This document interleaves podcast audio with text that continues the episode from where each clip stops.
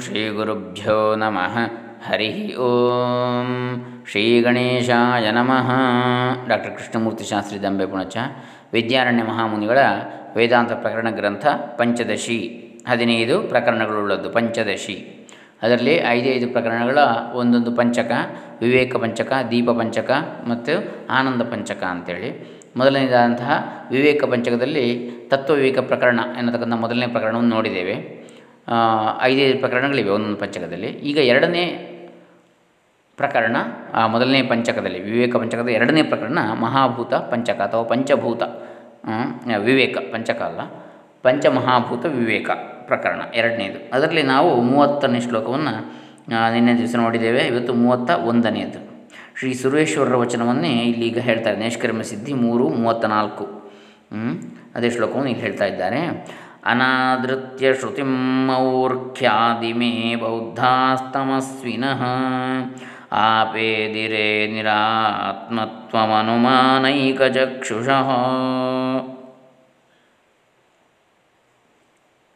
ಮೂವತ್ತ ಒಂದನೇ ಶ್ಲೋಕ ಇದು. ಅಂದರೆ ಈ ಅಜ್ಞಾನಿಗಳಾದ ಬೌದ್ಧರು ಮೂರ್ಖತನದಿಂದ ಶ್ರುತಿಯನ್ನು ಅನಾದರ ಮಾಡಿ ಅನುಮಾನ ಒಂದೇ ಪ್ರಮಾಣ ಅಂತೇಳಿ ಭಾವಿಸುತ್ತಾ ಶೂನ್ಯವಾದಕ್ಕೆ ಬಂದರು. ಇಲ್ಲಿ ಶೂನ್ಯವಾದಿಗಳಿಗೆ ಪ್ರಶ್ನೆ ಮಾಡಿ ನಿರುತ್ತರಗೊಳಿಸ್ತಾರೆ ಇದರಲ್ಲಿ. ಅಂದರೆ ತಾಮಸಿಕರಾದ ಈ ಬೌದ್ಧರು ಮೂರ್ಖತನದಿಂದ ಶ್ರುತಿಯನ್ನು ಅನಾದರಿಸಿ ಅನಾದರ ಮಾಡಿ, ಅಗೌರವ ತೋರಿಸಿ ಕೇವಲ ಅನುಮಾನ ಪ್ರಮಾಣದಿಂದಲೇ ಶೂನ್ಯವನ್ನು ಅಂಗೀಕರಿಸಿ ಬಿಟ್ಟರಂತೆ ಶ್ರುತಿ ಪ್ರಮಾಣವನ್ನು ತಗೊಳ್ಳೇ ಇಲ್ಲ ಅವರು. ಈಗ ಅಸದ್ವಾದವನ್ನು ವಿಕಲ್ಪಿಸಿ ದೂಷಣೆ ಮಾಡ್ತಾರೆ ಇದರಲ್ಲಿ. ಮೂವತ್ತ ಎರಡನೇ ಶ್ಲೋಕದಲ್ಲಿ. ವಿದ್ಯಾರಣ್ಯರು, ಯಾವುದರಲ್ಲಿ? ಈ ಪಂಚದಶಿಯಲ್ಲಿ. ಅಂದರೆ, ಇಲ್ಲಿಗ ಮೂವತ್ತ ಒಂದನೇ ಶ್ಲೋಕ ಹೇಳಿರ್ತಕ್ಕಂಥದ್ದು ಈ ವಿಚಾರವನ್ನು. ಈ ಬೌದ್ಧರು ತಮೋ ಗುಣದವರು ಶ್ರುತಿಯನ್ನೇ ಪ್ರಮಾಣವೆಂದು ಸ್ವೀಕರಿಸದೆ ಹೋದದ್ದು. ಸ್ವೀಕರಿಸದೆ ಹೋಗಿರತಕ್ಕಂಥದ್ದು ಅವರ ಮೂರ್ಖತಮೆ ಹೊರತು ಬೇರೆ ಅಲ್ಲ. ಅವರದ್ದು ಮಾತು ಎತ್ತಿದರೆ ತರ್ಕ ಅನುಮಾನ. ಈ ಒಣ ತರ್ಕದಿಂದಲೇ ಅವರು ಆತ್ಮನಿಲ್ಲವೆಂಬ ವಾದವನ್ನು ಹೂಡಿ ಶೂನ್ಯವಾದಿಗಳಾಗಿ ಬಿಟ್ಟಿದ್ದಾರೆ. ಪ್ರತ್ಯಕ್ಷ ಅನುಮಾನ ಎಂಬ ಎರಡು ಪ್ರಮಾಣಗಳನ್ನು ಮಾತ್ರ ಬೌದ್ಧರು ಒಪ್ಪುತ್ತಾರೆ. ಕಣ್ಣು ಕಿವಿ ಮೊದಲಾದ ಇಂದ್ರಿಯಗಳಿಗೆ ಗೋಚರವಾದದ್ದು ಪ್ರತ್ಯಕ್ಷ. ಸರಿಯಾದ ಹೇತುವನ್ನು ತೋರಿಸಿ ವಸ್ತುವನ್ನು ಸಾಧಿಸುವುದು ಅನುಮಾನ.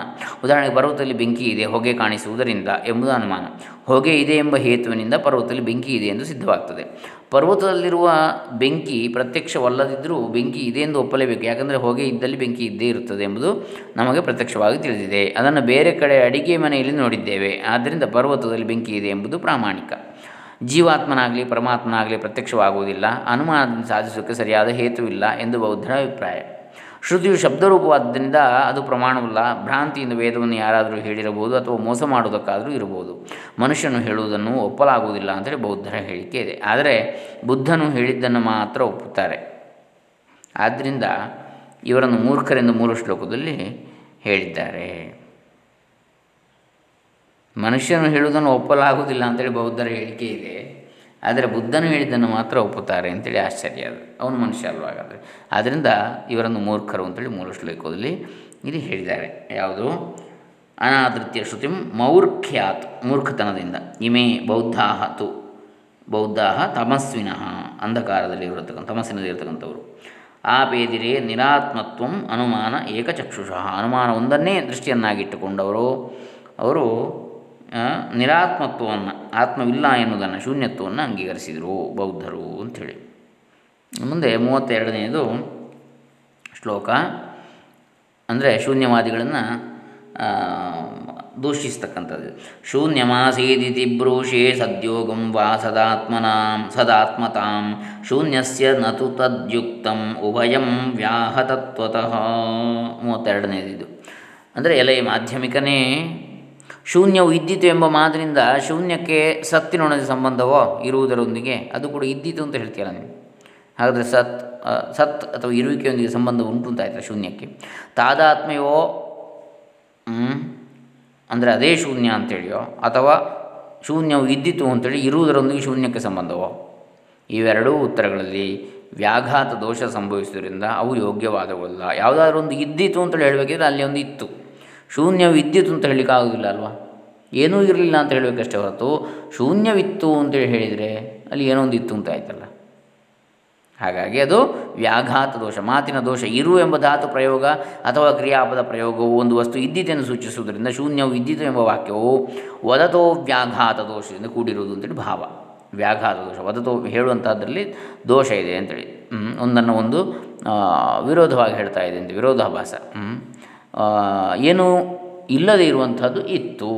ಏನೂ ಇಲ್ಲದಿರುವಂಥದ್ದು ಆವಾಗ ಇತ್ತು. ಇತ್ತು ಅಂತ ಹೇಳಿದರೆ ಇಲ್ಲ ಅಂತ ಹೇಳಿದರೆ ಎರಡೂ ಹೇಳಿದಾಗಾಯಿತು. ಹಾಗಾಗಿ ಇದಕ್ಕೆ ನನ್ನ ತಾಯಿ ಬಂಜೆ ಎನ್ನತಕ್ಕಂಥದ್ದು ಉದಾಹರಣೆ. ತಾಯಿ ಬಂಜೆ ಆದರೆ ಮಗ ಹುಟ್ಟುದು ಹೇಗೆ? ನನ್ನ ತಾಯಿ ಅವಳು. ಅಂದರೆ ನಾನು ಮಗ ಅಂತೇಳಿ ಆಯಿತು. ಮಗನ ಮಗಳು ಏನೋ ಒಂದು. ನನ್ನ ತಾಯಿ ಬಂಜೆ ಅಂತ ಹೇಗೆ ಹೇಳ್ತಾನೆ ಮಗ ಅಥವಾ ಮಗಳು? ಹೇಗೆ ಹೇಳ್ತಾಳೆ? ಮಗು ಹುಟ್ಟಿರುವಾಗ, ಮಗ ಮಗಳು ಇರುವಾಗ ಹಾಗೆ ಆಯಿತು ಅಂತ. ಅಂದರೆ ಶೂನ್ಯವೂ ಇತ್ತು ಅಂತೇಳಿ ಹೇಳಿದರೆ ಏನೂ ಇರಲಿಲ್ಲ ಅಂತ ಹೇಳಬೇಕಲ್ಲಿ. ಶೂನ್ಯವೂ ಇತ್ತು ಅಂತ ಹೇಳಿದರೆ ಏನೂ ಇಲ್ಲದಿರುವುದು ಇತ್ತು ಅಂತೇಳಿ ಹೇಳಿದಾಗ ಆಗ್ತದೆ. ಇತ್ತು ಅಂತ ಹೇಳಿದ ಮೇಲೆ ಏನಾದರೂ ಒಂದು ಇತ್ತು ಅಂತೇಳಿ ಆಗ್ತದೆ. ಹಾಗಾಗಿ ಇಲ್ಲ ಅಂತೇಳಿ ಆಗೋದಿಲ್ಲ ಹಾಗಂತೇಳಿ ಏನು ಇಲ್ಲದೇ ಇರುವಂಥದ್ದು ಇತ್ತು ಅಂತೇಳಿ ಹೇಳ್ತಾರೆ. ಹಾಗಲ್ಲಿ ಅದು ವದತೋ ವ್ಯಾಘಾತ ಅಂತ ದೋಷ ಆಗ್ತದೆ ಅಂತೇಳಿ ಹೇಳ್ತಾ ಇದ್ದಾರೆ. ಈ ಮೂವತ್ತ ಎರಡನೆಯ ಶ್ಲೋಕದಲ್ಲಿ. ಶೂನ್ಯವು ಇತ್ತು ಎಂದು ಹೇಳುವಾಗ ಸತ್ತಿನೊಂದಿಗೆ ಸಂಬಂಧವನ್ನು, ಇರುವಿಕೆಯೊಂದಿಗೆ ಸಂಬಂಧವನ್ನು ಹೇಳ್ತೀಯೋ ಅಥವಾ ಸದ್ರೂಪವನ್ನೇ ಹೇಳ್ತೀಯೋ? ಸತ್ತೇ ಇತ್ತು ಅಂತ ಹೇಳ್ತೀಯೋ? ಅಂದರೆ ಸತ್, ಸದ್ರೂಪ. ಆದರೆ ಶೂನ್ಯಕ್ಕೆ ಇವೆರಡೂ ಹೊಂದುವುದಿಲ್ಲ. ಯಾಕಂದರೆ ಇವು ಇದ್ದಾಗ ಶೂನ್ಯವೇ ಸಿದ್ಧಿಸುವುದಿಲ್ಲ. ಹೀಗೆ, ಅಂದರೆ ಈಗ ಅದು ಮೂವತ್ತ ಎರಡನೆಯ ಶ್ಲೋಕದಲ್ಲಿ ಹೇಳಿರತಕ್ಕಂಥದ್ದು ಬೌದ್ಧನಿಗೆ ಈಗ ಒಂದು ಪ್ರಶ್ನೆಯನ್ನು ಹಾಕಬೇಕಾಗಿದೆ. ಸೃಷ್ಟಿಗೆ ಪೂರ್ವದಲ್ಲಿ ಸದ್ವಸ್ತು ಇತ್ತು ಎಂದು ನಾವು ಹೇಳುವಂತೆ, ನೀನು ಸೃಷ್ಟಿಗೆ ಪೂರ್ವದಲ್ಲಿ ಶೂನ್ಯವಿತ್ತು ಎಂದು ಹೇಳುತ್ತೀಯೇ? ಶೂನ್ಯಮಾಸೀತ್, ಶೂನ್ಯಮಸ್ತಿ ಎಂದು ಹೇಗೆ ಹೇಳಿದರೂ ಒಂದೇ. ಇಲ್ಲಿ ಪ್ರಯುಕ್ತವಾಗಿರುವುದು ಅಸ್ ಧಾತು, ಆಸೀತ್ ಅಸ್ತಿ, ಅಸಭುವಿ ಧಾತು. ಅದರಿಂದಲೇ ಸತ್ ಶಬ್ದವು ಸತ್ತಾ ಶಬ್ದವು ಹುಟ್ಟಿವೆ. ಶೂನ್ಯವು ಇರುವುದೆಂದರೆ ಶೂನ್ಯವೇ ಸತ್ ಎನ್ನಬೇಕು, ಅಥವಾ ಶೂನ್ಯದಲ್ಲಿ ಸತ್ತಾ ಇದೆ ಎನ್ನಬೇಕು. ಹೇಗೆ ಹೇಳಿದರೂ ಇದು ವ್ಯಾಹತವಾದ ಹೇಳಿಕೆ ಆಗ್ತದೆ. ಅನ್ಯೋನ್ಯ ವ್ಯಾಹತ, ಹೊಡೆತ ಒಂದಕ್ಕೊಂದು ವಿರುದ್ಧ, ಅನ್ಯೋನ್ಯ ವಿರುದ್ಧವಾದ ಹೇಳಿಕೆ. ಕೆಂಪು ಹೂವಿನಲ್ಲಿ ಬಿಳಿಯ ಬಣ್ಣ ತುಂಬಿಕೊಂಡಿದೆ. ಹೂವು ಎಂದರೆ ಹಣ್ಣು ಎಂಬಂತೆ ಅಸಂಬದ್ಧವಾದ ನುಡಿ ಇದು. ಕೆಂಪು ಹೂವಿನಲ್ಲಿ ಬಿಳಿಯ ಬಣ್ಣ ತುಂಬುವುದು ಹೇಗೆ? ವಿರುದ್ಧ ಆಯಿತು ಒಂದಕ್ಕೊಂದು. ಆಮೇಲೆ ಹೂವು ಅಂತೇಳಿದ್ರೆ ಹಣ್ಣು ಅಂತೇಳಿ ಹೇಳಿದರೆ ಅದು ಸರಿಯಾಗ್ತದೆ? ಅಸಂಬದ್ಧ, ಒಂದಕ್ಕೊಂದು ವಿರುದ್ಧ ಅಂತೇಳಿ ಇಲ್ಲಿ ಹೇಳ್ತಾ ಇದ್ದಾರೆ. ಇದು ವದತೋ ವ್ಯಾಘಾತ ದೋಷ ಅಂತ ಹೇಳ್ತಾ ಇದ್ದಾರೆ. ಮೂವತ್ತ ಎರಡನೇ ಶ್ಲೋಕ. ಮುಂದೆ ಆ ವಿರೋಧವನ್ನು ಈಗ ದೃಷ್ಟಾಂತಪೂರ್ವಕವಾಗಿ ದೃಢಪಡಿಸ್ತಾರೆ.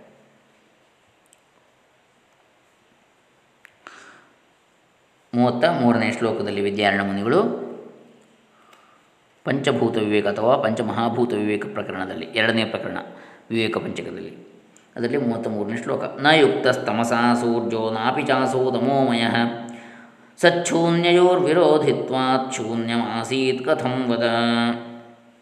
ಸೂರ್ಯನು ಕತ್ತಲೆಯಿಂದ ಕೂಡಿದವನಲ್ಲ ಕತ್ತಲೆಯ ರೂಪವುಳ್ಳವನೂ ಅಲ್ಲ. ಅದರಂತೆ ಸತ್ತು ಮತ್ತು ಶೂನ್ಯಗಳಲ್ಲಿ ವಿರೋಧವಿರುವುದರಿಂದ ಶೂನ್ಯವಿತ್ತು ಎಂದು ಹೇಳುವುದು ಹೇಗೆ?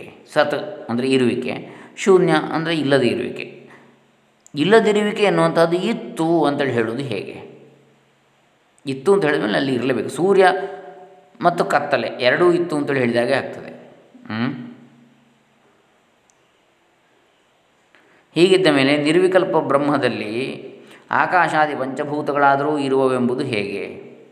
ಇದರಿಂದ ವ್ಯಾಘಾತ ದೋಷ ಉಂಟಾಗಲಾರದೆ? ಅಂಥೇಳಿ ಇಲ್ಲಿ ಪ್ರಶ್ನೆ ಬರ್ತದೆ. ಸೂರ್ಯನು ಕತ್ತಲಿನೊಂದಿಗೂ ಸೇರಿಲ್ಲ, ಕತ್ತಲೂ ಆಗಿಲ್ಲ. ಹೀಗೆ ಸತ್ಗೂ ಹಾಗೂ ಶೂನ್ಯಕ್ಕೂ ಪರಸ್ಪರ ವಿರೋಧ ಇರುವುದರಿಂದ ಶೂನ್ಯವು ಹೇಗೆ ಇತ್ತು ಎಂಬುದನ್ನು ಹೇಳು ಅಂತೇಳಿ ಪ್ರಶ್ನೆ ಮಾಡ್ತಾರೆ ಇದು ಮೂವತ್ತ ಮೂರನೆಯ ಶ್ಲೋಕದಲ್ಲಿ ಹೇಳಿರತಕ್ಕಂಥ ವಿಚಾರ. ಅಂದರೆ ನೀನು ಹೇಳುವ ಮಾತು ಸೂರ್ಯನನ್ನು ಕತ್ತಲೆ ವ್ಯಾಪಿಸಿದೆ, ಸೂರ್ಯನಲ್ಲಿ ಕತ್ತಲೆ ತುಂಬಿಕೊಂಡಿದೆ ಎಂದು ಹೇಳುವಂತೆ ಅಸಂಗತವಾದದ್ದು. ಸತ್, ಶೂನ್ಯ ಇವು ಅನ್ಯೋನ್ಯ ವಿರೋಧಿಗಳು. ಇದೆ, ಇಲ್ಲ ಎಂಬುವು ಹೇಗೆ ಹೊಂದಿಕೊಂಡಾವು? ಘಟವು ಇಲ್ಲವಾದರೂ ಇದೆ ಎಂದು ಹೇಳಬಹುದೇ? ಅದರಿಂದ ಶೂನ್ಯವಿತ್ತು ಎಂದು ನೀನು ಹೇಗೆ ಹೇಳಬಲ್ಲೆ ಅಂತೇಳಿ ಪ್ರಶ್ನೆ ಮಾಡ್ತಾರೆ. ಮೂವತ್ತ ಮೂರನೇ ಶ್ಲೋಕದಲ್ಲಿ, ಇನ್ನು ಮೂವತ್ತ್ನಾಲ್ಕನೇ ಶ್ಲೋಕ ಹೇಳ್ತದೆ ಸಿದ್ಧಾಂತದಲ್ಲಿಯೂ ಇಂಥ ದೋಷವಿದೆ ಎಂದು ಬೌದ್ಧನು ಶಂಕಿಸಲು ಅವನನ್ನು ಹಾಸ್ಯ ಮಾಡ್ತಾರೆ. ಮೂವತ್ತ ನಾಲ್ಕನೆಯ ಶ್ಲೋಕದಲ್ಲಿ ಅಂದರೆ ಹೀಗಿದ್ದ ಮೇಲೆ ನಿರ್ವಿಕಲ್ಪ ಬ್ರಹ್ಮದಲ್ಲಿ ಹೇಗೆ ಆಕಾಶಾದಿ ಭೂತಗಳು ಇರ್ತವೆ? ವಿಯದಾದೇರ್ನಾಮರೂಪೇ ಮಾಯಜಾಸು ವಿಕಲ್ಪಿತೆ, ಶೂನ್ಯಸ್ಯ ನಾಮರೂಪೇ ಚ ತಥಾ ಚೇಜ್ಜೀವ್ಯತಾಂ ಚಿರಂ. ಅಂದರೆ ಆಕಾಶ ಮೊದಲಾದವುಗಳ ನಾಮರೂಪಗಳು ಮಾಯೆಯಿಂದ ಕಲ್ಪಿತವಾದವುಗಳು, ಅದರಂತೆ ಶೂನ್ಯದ ನಾಮರೂಪಗಳಾದರೂ ಕಲ್ಪಿತ ಅಂತ ಹೇಳಿದರೆ ಆ ಶೂನ್ಯವು ಯಾವಾಗಲೂ ಬಾಳಲಿ. ಹ್ಞೂ ಅಂತೇಳಿ ಹಾಸ್ಯ ಮಾಡ ವ್ಯಂಗ್ಯವಾಗಿ ಹೇಳ್ತಾ ಇದ್ದಾರೆ. ಆಕಾಶ ಮೊದಲಾದವುಗಳ ನಾಮರೂಪಗಳು ಮಾಯೆಯಿಂದ ಕಲ್ಪಿತವಾದವುಗಳು. ಅದರಂತೆಯೇ ಶೂನ್ಯದ ನಾಮರೂಪಗಳಾದರೂ ಕಲ್ಪಿತವ ಅಂತೇಳಿ ಹೇಳಿದರೆ ಆ ಶೂನ್ಯವು ಯಾವಾಗಲೂ ಬಾಳಲಿ ಅಂದರೆ ಯಾವಾಗಲೂ ಇರಲಿ ಶೂನ್ಯ ಅಂತೇಳಿ. ಚೆನ್ನಾಗಿ ಬಾಳಲಿ ಅಂತೇಳಿ. ಕಲ್ಪಿತ ವಸ್ತುವಿನ ವಿಷಯ ವಿಷಯೋಗದಿಂದ ಅಧಿಷ್ಠಾನಕ್ಕೆ ಯಾವ ಬಾಧೆಯೂ ಇಲ್ಲ ಅಂಥೇಳಿ. ಹಾಗೆಂದರೆ ಶೂನ್ಯಕ್ಕಾದಂತೆ ಸದ್ವಸ್ತುವಿನ ನಾಮರೂಪಗಳು ಕಲ್ಪಿತವೇ ಎನ್ನಬೇಕಾಯ್ತಲ್ಲ? ಅಂಥೇಳಿ ಆಗ್ತದೆ ಇಲ್ಲಿ.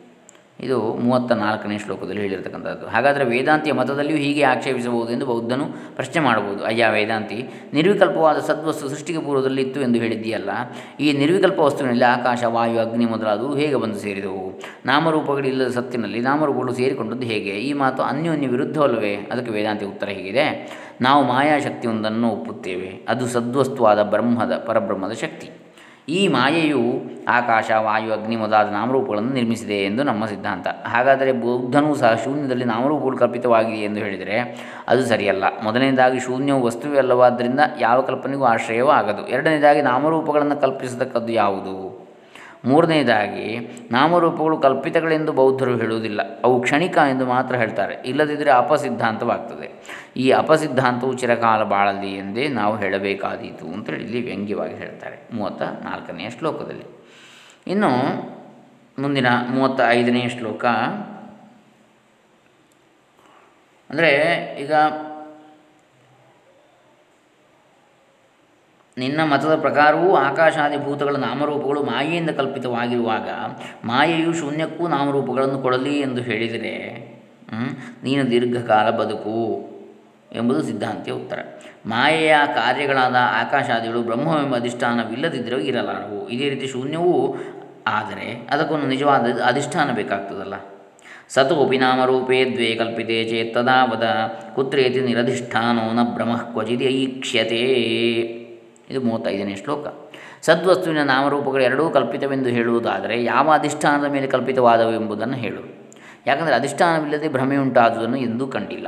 ಕತ್ತಲೆಯಲ್ಲಿ ಹಾವಿನ ಭ್ರಮೆ ಉಂಟಾಗಲು ಹಗ್ಗವೆಂಬಂಥ ಅಧಿಷ್ಠಾನ ಬೇಕಾಗ್ತದೆ. ಅದರಂತೆ ಶುಕ್ತಿ, ರಜತ, ಸ್ಥಾಣು, ಪುರುಷ ಮುಂತಾದವು. ಶೂನ್ಯವಿತ್ತು ಎಂಬುದಕ್ಕೆ ವ್ಯಾಘಾತ ದೋಷ ಉಂಟಾದರೆ ಸತ್ತು ಇತ್ತು ಎಂಬುದಕ್ಕೂ ದೋಷ ಬರ್ತದೆ ಅಂಥೇಳಿ ಇಲ್ಲಿ ಹೇಳ್ತಾ ಇದ್ದಾರೆ. ಇದು ಮೂವತ್ತ ಐದನೆಯ ಶ್ಲೋಕ. ಅಂದರೆ ಸದ್ವಸ್ತುವಿಗೂ ನಾಮರೂಪಗಳನ್ನು ಕಲ್ಪಿಸಿದೆ ಎಂದು ನೀನು ಹೇಳುವುದಾದರೆ ಅವು ಎಲ್ಲಿ ಕಲ್ಪಿಸಲ್ಪಟ್ಟಿವೆ ಎಂಬುದನ್ನು ಹೇಳು. ಯಾಕಂದರೆ ಆಧಾರರಹಿತವಾದ ಭ್ರಾಂತಿಯು ಎಲ್ಲಿಯೂ ನೋಡಲ್ಪಟ್ಟಿಲ್ಲ ಅಂಥೇಳಿ. ಅಂದರೆ ಇಲ್ಲಿ ಅಭಿಪ್ರಾಯ, ಸದ್ವಸ್ತುವಿನ ನಾಮರೂಪಗಳು ಸದ್ವಸ್ತುವಿನಲ್ಲಿಯೇ ಕಲ್ಪಿಸಲ್ಪಟ್ಟಿವೆಯೇ? ಅಥವಾ ಶೂನ್ಯದಲ್ಲಿ ಕಲ್ಪಿಸಲ್ಪಟ್ಟಿವೆಯೇ? ಅಥವಾ ಜಗತ್ತಿನಲ್ಲಿ ಕಲ್ಪಿಸಲ್ಪಟ್ಟಿವೆಯೇ? ಮೊದಲನೇ ಪಕ್ಷವೂ ಆಗದು. ಯಾವುದು? ಸದ್ವಸ್ತುವಿನಲ್ಲಿ ನಾಮರೂಪಗಳು ಸದ್ವಸ್ತುವಿನಲ್ಲಿಯೇ ಕಲ್ಪಿಸಲ್ಪಟ್ಟಿವೆ ಅಂತ ಹೇಳಿದರೆ ಅದು ಆಗದು ಯಾಕಂದರೆ ಲೋಕದಲ್ಲಿ ಅನ್ಯವಾದ ರಜತಾದಿಗಳ ನಾಮರೂಪಗಳು, ಅನ್ಯವಾದ ಕಪ್ಪೆಚಿಪ್ಪು ಮುದ್ರಾದಿಗಳಲ್ಲಿ ಆರೋಪಿಸಲ್ಪಟ್ಟಿವೆ ಹೊರತು ಆ ರಜತಾದಿಗಳಲ್ಲಿ ಆರೋಪಿಸಲ್ಪಟ್ಟಿರುವುದು ಕಂಡುಬರುವುದಿಲ್ಲ. ಆದ್ದರಿಂದ ಸದ್ವಸ್ತುವಿನ ನಾಮರೂಪಗಳು ಸದ್ವಸ್ತುವಿನಲ್ಲಿ ಕಲ್ಪಿಸಲ್ಪಟ್ಟಿವೆ ಅಂದರೆ ಹೇಳಲಾಗುವುದಿಲ್ಲ. ಎರಡನೇ ಪಕ್ಷವೂ ಸರಿಯಲ್ಲ. ಯಾವುದು? ಶೂನ್ಯದಲ್ಲಿ ಕಲ್ಪಿಸಲ್ಪಟ್ಟಿವೆ ಅಂತ ಹೇಳಿದರೆ ಶೂನ್ಯಕ್ಕೆ ಸ್ವರೂಪವಿಲ್ಲದಿರುವುದರಿಂದ ಅದು ಭ್ರಾಂತಿಗೆ ಆಧಾರವಾಗಲಾರದು. ಇನ್ನು ಮೂರನೇ ಪಕ್ಷವೂ ಆಗುವುದಿಲ್ಲ. ಯಾವುದು ಜಗತ್ತಿನಲ್ಲಿ ಕಲ್ಪಿಸಲ್ಪಟ್ಟಿವೆ ನಾಮರೂಪಗಳು ಅಂತ ಹೇಳಿದರೆ. ಸದ್ವಸ್ತುವಿನಿಂದ ಉತ್ಪನ್ನವಾದ ಜಗತ್ತು, ಸದ್ವಸ್ತುವಿನ ನಾಮರೂಪಗಳನ್ನು ತನ್ನಲ್ಲಿಯೇ ಆರೋಪಿಸಿಕೊಳ್ಳಲು ಆಧಾರವಾಗಲಾರದು. ಯಾಕಂದರೆ ಸದ್ವಸ್ತುವಿನಿಂದಲೇ ಉಂಟಾದ್ದು ಜಗತ್ತು. ಹಾಗಾಗಿ ಸದ್ವಸ್ತುವಿನ ನಾಮರೂಪಗಳನ್ನು ಜಗತ್ತಿಗೆ ಹೇಗೆ ಇಡುವುದು? ಇದೆಲ್ಲವೂ ಮೊದಲು ಅಸತ್ತೇ ಆಗಿತ್ತು. ಅಸದೇವ ಇದಮಗ್ರ ಆಸೀತ್ ಚಾಂದೋಗ್ಯ ಉಪನಿಷತ್ತು ಎಂಬಲ್ಲಿ ಯಾವ ವ್ಯಾಘಾತ ದೋಷವಿದೆಯೋ ಅದೇ ದೋಷವು ಸದೇವ ಸೌಮ್ಯೇದಮಗ್ರ ಆಸೀತ್ ಎಂಬಲ್ಲಿಯೂ ಇದೆ ಎಂದು ಬೌದ್ಧನು ಹೇಳುತ್ತಾನೆ. ಅಂದರೆ ಬೌದ್ಧ ಹೇಳ್ತಾನೆ, ಹಾಗಾದರೆ ವೇದಾಂತಿಗಳ ಮತದಲ್ಲಿಯೂ ಸದ್ವಸ್ತುವಿಗೆ ನಾಮರೂಪಗಳು ಕಲ್ಪಿತವಾಗಿವೆ ಎನ್ನಬೇಕಲ್ವೇ ವಾಸ್ತವವಾದ ನಾಮರೂಪಗಳು ಇರಲಿಲ್ಲ ಇಲ್ಲವಷ್ಟೇ? ಈ ಪಕ್ಷವೇ ಸರಿಯಲ್ಲ. ಸದ್ವಸ್ತುವಿನಲ್ಲಿ ನಾಮರೂಪಗಳು ಕಲ್ಪಿತವಾಗಿ ಭ್ರಾಂತಿಯಿಂದ ತೋರುತ್ತವೆ ಎನ್ನುವುದು ಸಂಗತವಲ್ಲ. ಯಾಕಂದರೆ ಇಲ್ಲಿ ಮೂರು ವಿಕಲ್ಪಗಳು ಅನ್ನು ಎತ್ತಬಹುದು. ಸದ್ವಸ್ತುವಿನಲ್ಲಿ ನಾಮರೂಪಗಳು ಎಲ್ಲಿಂದ ಬಂದವು? ಸದ್ವಸ್ತುವಿನಲ್ಲಿಯೇ ಇದು ಕಲ್ಪಿತವಾದವೆ? ಅಥವಾ ಬೇರೆ ಕಡೆ ಇದ್ದು ಸದ್ವಸ್ತುವಿನಲ್ಲಿ ತೋರುತ್ತವೆಯೇ? ಅಥವಾ ಜಗತ್ತಿನಲ್ಲಿದ್ದ ನಾಮರೂಪಗಳು ಸತ್ತಿನಲ್ಲಿ ಕಲ್ಪಿತವಾದವೆ? ಅಂತೇಳಿ ಮೂರು ಪ್ರಶ್ನೆ. ಒಂದನೇ ಪಕ್ಷ ಸರಿಯಲ್ಲ. ಈಗಾಗಲೇ ನಾವು ಹೇಳಿದ್ದು ಅನ್ಯತ್ರ ಇರುವ ಧರ್ಮಗಳು ಅನ್ಯತ್ರ ಕಲ್ಪಿತವಾಗುತ್ತೆ ಹೊರತು ಅದರಲ್ಲಿಯೇ ಇರುವ ಧರ್ಮಗಳು ಅದರಲ್ಲಿ ಕಲ್ಪಿತವಾಗುತ್ತವೆ ಅಂತ ಹೇಳೋದು ಅಸಂಗತ. ಎರಡನೇ ಪಕ್ಷವು ಸರಿಯಿಲ್ಲ. ಸದ್ವಸ್ತುವಿಗೆ ಹೊರತಾಗಿ ಬೇರೆ ಯಾವುದೂ ಇರಲಿಲ್ಲ. ಶೂನ್ಯವು ಯಾವ ಧರ್ಮಗಳಿಗೂ ಆಶ್ರಯವಾಗದು ಮೂರನೇ ಪಕ್ಷವು ಸರಿಯಿಲ್ಲ. ನಾಮರೂಪಗಳ ಸೃಷ್ಟಿಯೇ ಜಗತ್ತು. ಜಗತ್ತೇ ಇಲ್ಲದಾಗ ಅದರಲ್ಲಿದ್ದ ನಾಮರೂಪಗಳು ಎನ್ನುವ ಮಾತು ಅರ್ಥಶೂನ್ಯವಾದದ್ದು ಹಾಗಾದರೆ ಆಶ್ರಯವಿಲ್ಲದೆಯೇ ಕಲ್ಪನೆ ಆಗಲಿ ಇರುವುದು ಎನ್ನುವುದು ಸರಿಯಲ್ಲ. ಆಶ್ರಯವಿಲ್ಲದೆ ಯಾವ ಕಲ್ಪನೆಯೂ ಆಗುವುದೇ ಇಲ್ಲ. ಶೂನ್ಯದಲ್ಲಿ ಹಾಲನ್ನು ತುಂಬಿಸಲು ಸಾಧ್ಯವೇ? ಇದು ಮೂವತ್ತೈದನೇ ಶ್ಲೋಕದ ತಾತ್ಪರ್ಯ. ಈಗ ಮೂವತ್ತಾರನೇ ಶ್ಲೋಕ ಏನು ಹೇಳ್ತಾ ಇದೆ? ಸದಾಸೀದಿತಿ ಶಬ್ದಾರ್ಥಭೇದೆ ವೈಗುಣ್ಯಮಾಪತೇತ್ ಅಭೇದೆ ಪುನರುಕ್ತಿ ಸ್ಯಾನ್ಮೈವಂ ಲೋಕೆ ಲೋಕೆ ತಥೇ ಕ್ಷಣಾತ್ ಇದು ಮೂವತ್ತ ಆರನೇ ಶ್ಲೋಕ. ಸತ್ತು, ಇತ್ತು, ಅಂದರೆ ಸತ್, ಸತ್ತ, ಸತ್ತೆ, ಇತ್ತು ಎಂಬ ಎರಡು ಶಬ್ದಗಳಿಗೆ ಸತ್, ಇತ್ತು, ಸತ್ ಅಂದರೆ ಅಸ್ತಿತ್ವ, ಇರುವಿಕೆ. ಇತ್ತು ಎಂಬ ಎರಡು ಶಬ್ದಗಳಿಗೆ ಅರ್ಥಭೇದವಿರುವುದೆಂದರೆ ಅದ್ವೈತಕ್ಕೆ ವಿರೋಧ ಉಂಟಾಗ್ತದೆ. ಸತ್ ಅಂದರೆ ಇರುವಿಕೆ. ಸತ್ ಇತ್ತು ಅಂತ ಹೇಳಿದರೆ ಇರುವಿಕೆಯು ಇತ್ತು ಅಂದರೆ ಅಲ್ಲೇ ಅದ್ವೈತಕ್ಕೂ ವಿರೋಧ ಉಂಟಾಗ್ತದೆ. ಇಲ್ಲದಿರುವುದು ಇತ್ತು ಅಂತ ಹೇಳಿದ ಹಾಗೆ, ಇರುವುದು ಇತ್ತು ಅಂತ ಹೇಳಿದ ಈ ಇನ್ನು ಒಂದೇ ಅರ್ಥವಿರುವುದಂದರೆ ಪುನರುಕ್ತಿ ದೋಷ ಸಂಭವಿಸ್ತದೆ. ಇತ್ತು ಇತ್ತು ಅಂತೇಳಿ ಬರ್ತದೆ. ಉತ್ತರ, ಹಾಗಲ್ಲ. ಲೋಕದಲ್ಲಿ ಸಾಕಷ್ಟು ಅಂಥ ಪ್ರಯೋಗಗಳು ಉಂಟು ಅಂತೇಳಿ ಹೇಳ್ತಾರೆ ಅದಕ್ಕೆ ವೇದಾಂತಿಗಳು. ಉದಾಹರಣೆ ಏನು ಹೇಳ್ತಾರೆ, ಮುಂದಿನ ಶ್ಲೋಕದಲ್ಲಿ ಹೇಳ್ತಾರೆ. ಮೂವತ್ತ ಏಳನೇ ಶ್ಲೋಕದಲ್ಲಿ. ಅಂದರೆ ಈಗ ಮೂವತ್ತ ಆರನೇ ಶ್ಲೋಕ ಏನು ಹೇಳಿದ್ದಾರೆ ಅಂದರೆ, ಎಲೆ ವೇದಾಂತಿ ನಿನ್ನ ಮತವೂ ಅಸಂಗತ, ಸದೇವ ಸೌಮ್ಯ ಇದಮಗ್ರ ಆಸೀತ್ ಎಂಬ ಶ್ರುತಿವಾಕ್ಯಕ್ಕೆ ನಿನ್ನ ಮತದಲ್ಲಿ ಅರ್ಥವೇನು? ಆದಿಯಲ್ಲಿ ಸತ್ ಎಂಬುದೊಂದೇ ಇತ್ತು ಎಂದು ನಿನ್ನ ಮತದಲ್ಲಿ ಅರ್ಥ ಹೇಳಬೇಕು. ಆಸೀತ್ ಶಬ್ದದಿಂದ ಬೋಧಿತವಾದದ್ದು ಸತ್ತೇ. ಆದಿಯಲ್ಲಿ ಸತ್ ಎಂಬುದು ಸತ್ ಆಗಿತ್ತು ಎಂದಾಯಿತು. ಆಸೀತ್ ಎಂಬ ಶಬ್ದದಿಂದ ಬೋಧಿತವಾಗುವ ಸತ್ ಪದಾರ್ಥವು ಕರ್ತೃಪದವಾದ ಸತ್ ಎಂಬುದಕ್ಕಿಂತ ಭಿನ್ನವೇ, ಅಭಿನ್ನವೇ. ಭಿನ್ನವಾದರೆ ಅದ್ವೈತಕ್ಕೆ ಹಾನಿಯಾಗ್ತದೆ ಅಭಿನ್ನವಾದರೆ ಮರವೆಂದರೆ ಮರ ಎಂದಂತೆ ಪುನರುಕ್ತಿ ಆಗ್ತದೆ ಎಂದು ಬೌದ್ಧನ ಆಕ್ಷೇಪ. ಈ ಆಕ್ಷೇಪಕ್ಕೆ ಉತ್ತರವೇನೆಂದರೆ, ಈ ಬಗೆಯ ಪುನರುಕ್ತಿಯು ದೋಷವಲ್ಲ, ಲೋಕದಲ್ಲಿ ಈ ರೀತಿ ಹೇಳುವುದು ಕಂಡುಬರ್ತದೆ ಅಂತ ಹೇಳ್ತಾ ಇದ್ದಾರೆ. ಅದು ಹೇಗೆಂದರೆ ಮುಂದಿನ ಶ್ಲೋಕದಲ್ಲಿ ಹೇಳ್ತಾರೆ. ಮೂವತ್ತ ಏಳನೆಯ ಶ್ಲೋಕದಲ್ಲಿ ಏನು ಹೇಳ್ತಾರೆ? ಅಂದರೆ ಇಲ್ಲಿ ಸದ್ವಸ್ತು ಇತ್ತು ಎಂಬಲ್ಲಿ ಎರಡು ಪದಗಳು ಭಿನ್ನ ವಸ್ತುಗಳನ್ನು ಸೂಚಿಸಿದರೆ ನಿನ್ನ ಸಿದ್ಧಾಂತಕ್ಕೆ ವಿರೋಧವೂ ಬರ್ತದೆ. ಆ ಪದಗಳು ಒಂದೇ ವಸ್ತುವನ್ನು ಸೂಚಿಸಿದರೆ ಪುನರುಕ್ತಿ ದೋಷ ಬರ್ತದೆ ಎಂದು ಆಕ್ಷೇಪಿಸಿದರೆ ಅದು ಸರಿಯಲ್ಲ, ಯಾಕಂದರೆ ಲೋಕದಲ್ಲಿ ಪುನರುಕ್ತಿಯು ಕಂಡು ಬರ್ತದೆ ಈ ರೀತಿಯದ್ದು. ಸತ್ ಅಂದರೆ ಇರುವುದು ಆಸೀತ್ ಅಂದರೆ ಇತ್ತು. ಲೋಕದಲ್ಲಿ ಪುನರುಕ್ತಿ ದೋಷವಿಲ್ಲದ ಪ್ರಯೋಗಗಳನ್ನು ಈಗ ಹೇಳ್ತಾರೆ ಮೂವತ್ತೇಳನೇ ಶ್ಲೋಕದಲ್ಲಿ. ಕರ್ತವ್ಯಂ ಕುರುತೆ ವಾಕ್ಯಂ ಬ್ರೂತೆ ಧಾರ್ಯಸ್ಯ ಧಾರಣಂ ಇತ್ಯಾದಿ ವಾಸನಾವಿಷ್ಟಂ ಪ್ರತ್ಯಾಸೀತ್ ಪ್ರತ್ಯಾಸೀತ್ ಸದಿತೀರಣಂ ಸತ್ ಇತಿ ಈರಣಂ ಹೇಳುವಿಕೆ. ಕರ್ತವ್ಯವನ್ನು ಮಾಡ್ತಾ ಇದ್ದಾನೆ, ಮಾಡ್ತಾನೆ, ವಾಕ್ಯವನ್ನು ಹೇಳ್ತಾನೆ, ಧರಿಸತಕ್ಕದ್ದನ್ನು ಧರಿಸುತ್ತಾನೆ ಇತ್ಯಾದಿ ವದ ಪ್ರಯೋಗಗಳ ಸಂಸ್ಕಾರವಿದ್ದವನನ್ನು ಶ್ವೇತಕೇತುವನ್ನು ಕುರಿತು ಸತ್ ಆಸೀತ್, ಸತ್ತು ಇತ್ತು ಎಂದು ಹೇಳಬೇಕಾಯಿತು ಅವನಿಗೆ, ಅವನಿಗಾಗಿ ಹಾಗೆ ಹೇಳಿದ್ದು. ಅಂದರೆ ಕರ್ತವ್ಯವನ್ನು ಮಾಡ್ತಾ ಇದ್ದಾನೆ, ವಾಕ್ಯವನ್ನು ಹೇಳ್ತಿದ್ದಾನೆ ಹೊರತಕ್ಕದನ್ನು ಹೊರತ ಹೊತ್ತಿದ್ದಾನೆ ಎಂಬ ಲೌಕಿಕ ಪ್ರಯೋಗಗಳಿವೆ. ಇಂತಹ ಲೋಕವಾಸನೆಯಿಂದ ಕೂಡಿದ ಶಿಷ್ಯನಿಗೆ ಉಪದೇಶಿಸುವುದಕ್ಕಾಗಿ ಸದ್ವಸ್ತು ಇತ್ತು ಅಂತೇಳಿ ಹೇಳಲಾಯಿತು. ಹಾಗೆ ಆಗಲಿ, ಅದ್ವಿತೀಯ ವಸ್ತುವಿನಲ್ಲಿ ಕಾಲಾಭಾವವಿರುವುದು ಎಂದ ಮೇಲೆ ಇಲ್ಲಿ ಭೂತಕಾಲ ಪ್ರಯೋಗವು ಹೇಗೆ ಇತ್ತು ಅಂತೇಳಿ. ಅಗ್ರೆ ಉತ್ಪತ್ತಿಯ ಪೂರ್ವದಲ್ಲಿ ಎಂದು ಹೇಳಿರುವುದಲ್ಲ ಅಂತೇಳಿ ಪ್ರ ಮತ್ತೆ ಪ್ರಶ್ನೆ ಬರ್ತದೆ ಅಂದರೆ ಅದ್ವಯ ಬ್ರಹ್ಮದಲ್ಲಿ ಭೂತಕಾಲವಿಲ್ಲದಿರುವುದರಿಂದ ಮೊದಲು ಇತ್ತು ಅಗ್ರೆ ಆಸೀತ್ ಎಂಬ ಪ್ರಯೋಗವು ಸರಿಯಲ್ಲವೆಂಬ ಶಂಕೆಗೆ ಉತ್ತರವನ್ನು ಮುಂದಿನ ಮೂವತ್ತೆಂಟನೇ ಶ್ಲೋಕದಲ್ಲಿ ಹೇಳ್ತಾರೆ. ಅಂದರೆ ಈಗ ನಾವು ಮೂವತ್ತೇಳನೇ ಶ್ಲೋಕದಲ್ಲಿ ನೋಡಿದ್ದು ಕರ್ತವ್ಯವನ್ನು ಮಾಡ್ತಾನೆ, ಧರಿಸುವುದನ್ನು ಧರಿಸ್ತಾನೆ. ಕರ್ತವ್ಯಂ ಕುರುತೆ, ಆಮೇಲೆ ಧಾರ್ಯಸ ಧಾರಣಂ, ವಾಕ್ಯಂ ಬ್ರೂತೆ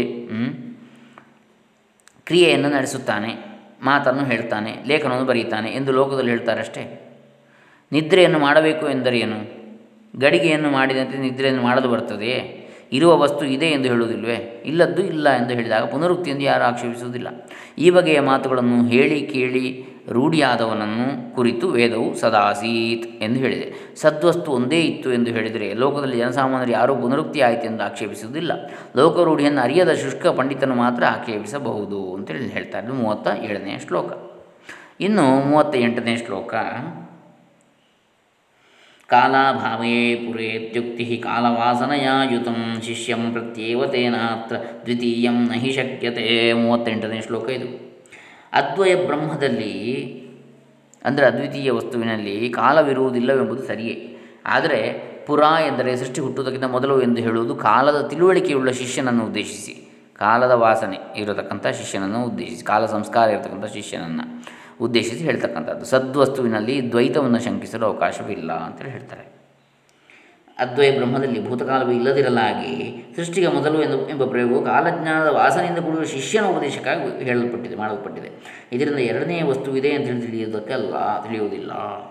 ಈಗ ಸಿದ್ಧಾಂತದ ರಹಸ್ಯವನ್ನು ಮುಂದೆ ಮೂವತ್ತೊಂಬತ್ತನೇ ಶ್ಲೋಕದಲ್ಲಿ ಹೇಳ್ತಾರೆ. ಅಂದರೆ ಈಗ ಮೂವತ್ತೆಂಟನೇ ಶ್ಲೋಕದಲ್ಲಿ ಹೇಳಿದ್ದು ಬೌದ್ಧ ಏನು ಹೇಳ್ತಾನೆ, ಒಳ್ಳೆಯದು, ಸೃಷ್ಟಿ ಆದಿಯಲ್ಲಿ ಮೊದಲು ಅಗ್ರೆ ಈ ಶಬ್ದಗಳು ಕಾಲವಾಚಕಗಳು, ಬ್ರಹ್ಮವು ಅದ್ವಿತೀಯವೆಂದಾಗ ಕಾಲವೆಂಬ ದ್ವಿತೀಯ ವಸ್ತು ಇರಲಿಲ್ಲವೆಂದು ಒಪ್ಪಬೇಕಾಗ್ತದೆ ಮತ್ತು ಕಾಲವು ಕ್ರಿಯಾ ಸಾಪೇಕ್ಷವಾಗಿರ್ತದೆ ಕ್ರಿಯೆ ಇಲ್ಲದೆ ಕಾಲವೂ ಇಲ್ಲ, ನಿರ್ವಿಶೇಷ ಬ್ರಹ್ಮದಲ್ಲಿ ಕ್ರಿಯೆಯೂ ಇಲ್ಲ, ಹೀಗಿರುವಾಗ ಪೂರ್ವದಲ್ಲಿ ಸೃಷ್ಟಿ ಆರಂಭ ಕಾಲದಲ್ಲಿ ಮೊದಲು ಎಂಬ ಶಬ್ದಗಳನ್ನಾದರೂ ಬಳಸುವುದು ಹೇಗೆ? ಉಪನಿಷತ್ತಿನಲ್ಲಿ ಅಗ್ರೆ ಎಂದಿದೆ, ಇದು ಕಾಲವಾಚಕ. ಕಾಲವಿದ್ದರೆ ಬ್ರಹ್ಮವು ಅದ್ವಿತೀಯವಾಗುವುದಿಲ್ಲವಲ್ಲ ಈ ಶಂಕೆಗೆ ಸಮಾಧಾನವೇನು ಅಂತೇಳಿ. ಆಗ ಸಿದ್ಧಾಂತಿ ಹೇಳ್ತಾನೆ, ಇಲ್ಲಿಯೂ ಹಿಂದೆ ಹೇಳಿದಂತೆಯೇ ಸಮಾಧಾನ. ಪ್ರತಿಯೊಬ್ಬರಿಗೂ ಕಾಲದ ಸಂಸ್ಕಾರವಿದ್ದೇ ಇರುತ್ತದೆ. ಸೃಷ್ಟಿಯ ಆರಂಭದಲ್ಲಿ ಮೊತ್ತ ಮೊದಲು ಎಂದು ಗುರು ಹೇಳಿದರೆ ಶಿಷ್ಯನಿಗೆ ಇಂತಹ ಸಂದೇಹ ಬರುವುದೇ ಇಲ್ಲ. ದ್ವೈತ ವಾಸನೆ ಎಷ್ಟು ಬಲವಾಗಿ ಮನುಷ್ಯನಿಗೆ ಅಂಟಿಕೊಂಡು ಬಿಟ್ಟಿದೆ, ಅಷ್ಟು ಬಲವಾಗಿ. ಇನ್ನೊಂದು ವಿಷಯವನ್ನು ತಿಳಿದಿರಬೇಕು. ದ್ವೈತದಲ್ಲಿ ನಿಂತೆ ಅದ್ವೈತವನ್ನು ಬೋಧಿಸಬೇಕಾಗಿದೆ. ಇಲ್ಲದಿದ್ದರೆ ಗುರು ಯಾರು? ಶಿಷ್ಯ ಯಾರು? ಬೋಧಿಸುವವ ಯಾರು? ಕೇಳುವವ ಯಾರು? ದ್ವೈತದಲ್ಲಿ ನಿಂತೆ ಅದ್ವೈತವನ್ನು ಬೋಧಿಸಬೇಕಾಗಿದೆ. ವ್ಯವಹಾರದಲ್ಲಿ ಇದು ಅನಿವಾರ್ಯ. ಪರಮಾರ್ಥ ಸತ್ಯದಲ್ಲಿ ವ್ಯವಹಾರವೇ ಇರುವುದಿಲ್ಲ. ಗುರು, ಶಿಷ್ಯ, ಗ್ರಂಥ, ಉಪದೇಶ ಇಂತಹ ಶಬ್ದಗಳನ್ನು ಸಹ ದ್ವೈತದಲ್ಲಿ ದ್ವೈತವಿಲ್ಲದೆ ಬಳಸಲಾಗುವುದಿಲ್ಲ. ಆದ್ದರಿಂದ ಲೋಕ ವ್ಯವಹಾರವನ್ನು ಇಟ್ಟುಕೊಂಡು ಪರಮಾರ್ಥ ಬೋಧನೆಯನ್ನು ಆಕ್ಷೇಪಿಸಬಾರದು. ಲೌಕಿಕ ವ್ಯವಹಾರ ಬೇರೆ, ಪಾರಮಾರ್ಥಿಕ ಪರತತ್ವವೇ ಬೇರೆ. ಅಂಥೇಳಿ ಇಲ್ಲಿ ಮೂವತ್ತ ಎಂಟನೇ ಶ್ಲೋಕದಲ್ಲಿ ಹೇಳ್ತಾರೆ. ಇನ್ನು ಮೂವತ್ತೊಂಬತ್ತನೇ ಶ್ಲೋಕ ಸಿದ್ಧಾಂತದ ರಹಸ್ಯವನ್ನು ಹೇಳ್ತಾ ಇದ್ದಾನೆ ಚೋದ್ಯಂ ವಾ ಪರಿಹಾರೋ ವಾ ಕ್ರಿಯತಾನ್ ದ್ವೈತ ಭಾಷೆಯ ಅದ್ವೈತ ಭಾಷೆಯ ಚೋದ್ಯಂ ನಾಸ್ತಿ ನಾಪಿ ತದುತ್ತರಂ. ಅಂದ್ರೇನು ಪ್ರಶ್ನೆಯಾಗಲಿ, ಅದಕ್ಕೆ ಪರಿಹಾರವಾಗಲಿ, ವ್ಯಾವಹಾರಿಕ ದ್ವೈತ ಭಾಷೆಯಿಂದ ನಡೆಯಲಿ. ಅದ್ವೈತ ಭಾಷೆಯಿಂದ ಪ್ರಶ್ನೆ ಮಾಡಲು ಬರುವುದಿಲ್ಲ, ಉತ್ತರವನ್ನು ಕೊಡಲು ಬರುವುದಿಲ್ಲ. ಅದ್ವೈತಿಗಳ ಬ್ರಹ್ಮವು ಮಾತು ಮನಗಳಿಗೆ ಮೀರಿದ್ದು.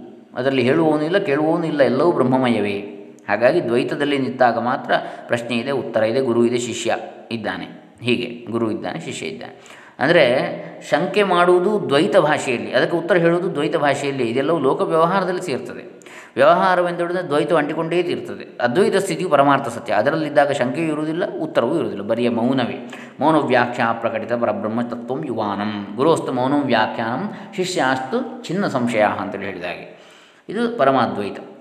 ಮೂವತ್ತೊಂಬತ್ತನೇ ಶ್ಲೋಕದಲ್ಲಿ ಹೇಳಿರ್ತಕ್ಕಂಥ, ಇನ್ನು ಅದರ ಪ್ರಶ್ನೆ ಮತ್ತು ಉತ್ತರ ದ್ವೈತ ಭಾಷೆಯಲ್ಲಿ ಮಾಡಲ್ಪಡಲಿ ಅಂತ ಹೇಳಿ, ಹೇಳಿದ್ದೇನೆ. ಅದ್ವೈತಕ್ಕೆ ಪ್ರಶ್ನೆ ಇಲ್ಲ, ಉತ್ತರವೂ ಇಲ್ಲ ಅದ್ವೈತ ಭಾಷೆಯಲ್ಲಿ. ವ್ಯವಹಾರ ದಶೆಯಲ್ಲಿ ಮಾತ್ರ ಪ್ರಶ್ನಾದಿಗಳು ಸಾಧ್ಯ, ಪರಮಾರ್ಥತಃ ಅದ್ವೈತವೇ ತತ್ವ ಅಂತೇಳಿ ಅರ್ಥ. ಈಗ ಪರಮಾರ್ಥವಾಗಿ ದ್ವೈತವೇ ಇಲ್ಲವೆಂದು ಸ್ಮೃತಿ ಪ್ರಮಾಣವನ್ನು ಈಗ ಕೊಡ್ತಾರೆ, ನಲವತ್ತನೆಯ ಶ್ಲೋಕ. ತದಾ ಸ್ಥಿಮಿತಗಂಭೀರನ್ನ ತೇಜೋ ನತಮಸ್ತತಂ. ಅನಾಕ್ಷಮನಭಿವ್ಯಕ್ತಂ ಅವಶಿಷ್ಯತೆ ನಲವತ್ತನೇ ಶ್ಲೋಕ ಇದು. ಪ್ರಳಯ ಕಾಲದಲ್ಲಿ ನಿಶ್ಚಲವೂ ಮನದಿಂದ ಚಿಂತಿಸಲು ಅಸಾಧ್ಯವೂ ಆದ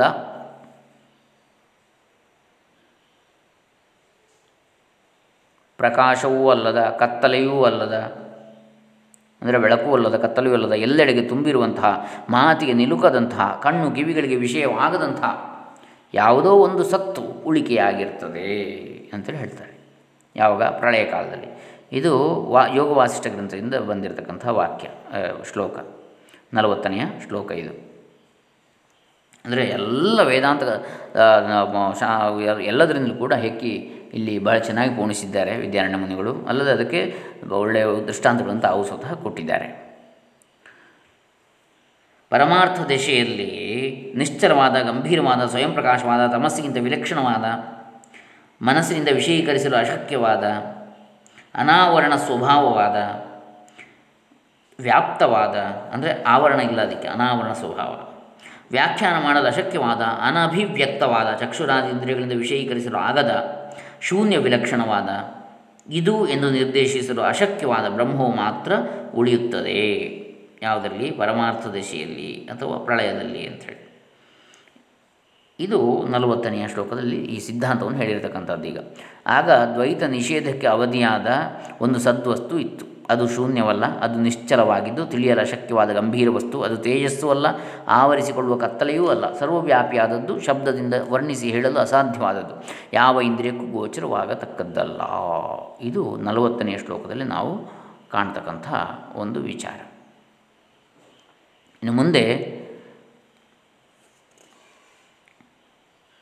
ಮತ್ತೆ ಆಕ್ಷೇಪ, ಮತ್ತು ಸಮಾಧಾನ ಬರ್ತಾ ಹೋಗ್ತದೆ ಇದೇ ರೀತಿಯಲ್ಲಿ ಮುಂದೆ ಮುಂದೆ ಇದನ್ನು ನಾಳೆ ದಿವಸ ನೋಡೋಣ. ಇವತ್ತಿಗೆ ನಲವತ್ತನೇ ಶ್ಲೋಕ ಮುಕ್ತಾಯ ಆಯಿತು. ನಲವತ್ತೊಂದನೇ ಶ್ಲೋಕ ನಾಳೆ ದಿವಸ ನೋಡೋಣ. ಹರೇ ರಾಮ. ಎಲ್ಲರಿಗೂ ಶಾಂತಿ ಸಿಕ್ಕಲಿ. ಎಲ್ಲರಿಗೂ ಬ್ರಹ್ಮಜ್ಞಾನ, ಆತ್ಮಜ್ಞಾನ, ಅಭೇದ ಜ್ಞಾನ, ಅದ್ವೈತ ಜ್ಞಾನ ಉಂಟಾಗಲಿ.